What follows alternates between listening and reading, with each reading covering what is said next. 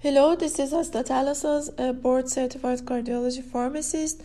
Um, I would like to review a case together. A 45 year old gentleman with a past medical history of hypertension since 10 years ago.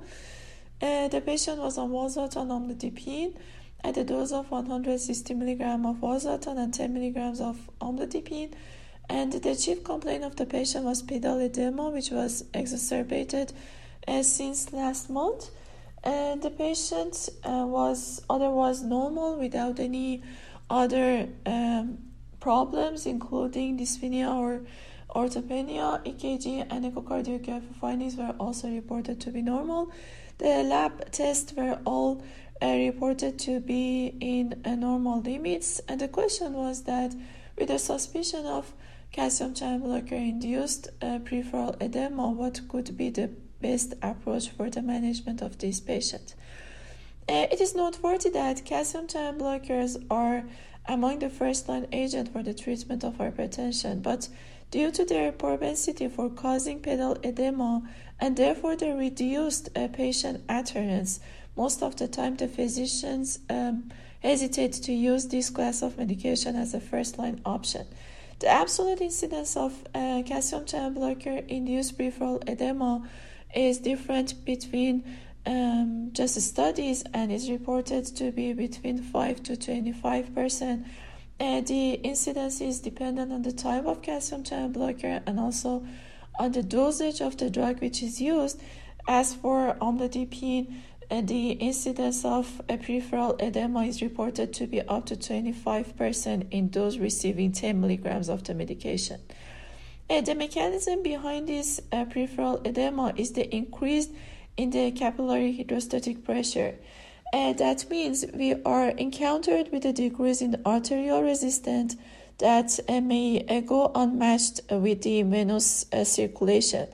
and therefore, we had increased hydrostatic pressure in the precapillary circulation, which permits fluid shift into the interstitial compartment.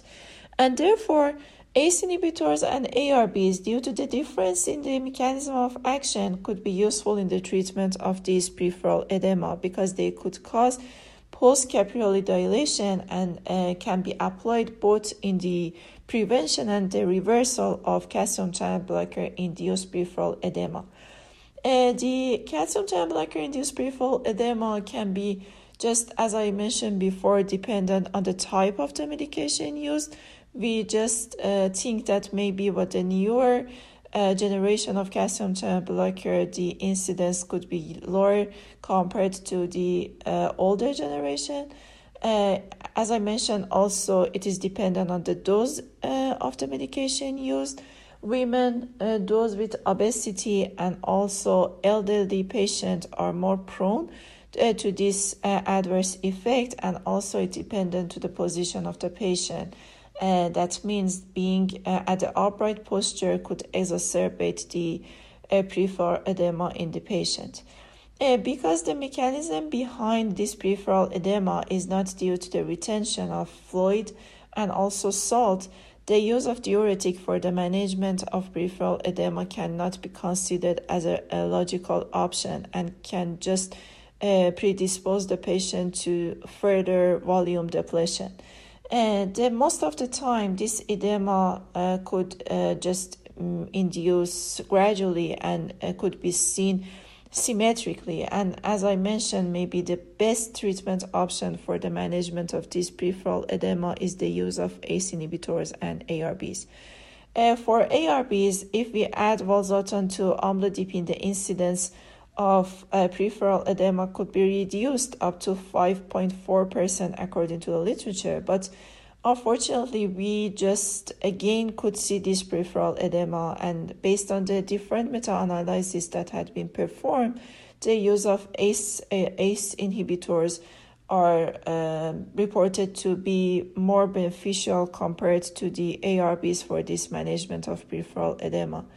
Therefore, as an option for the controlling of the peripheral edema, uh, one uh, choice could be the reduce in the dose of amlodipine and increase in the dose of other medication or adding other class of medication for the management of hypertension or just substituting the uh, valsartan with uh, other ACE inhibitors. For example, as mentioned in the choices, enalapril can be regarded as a substitution for uh, valsartan at the equivalent dose in this patient.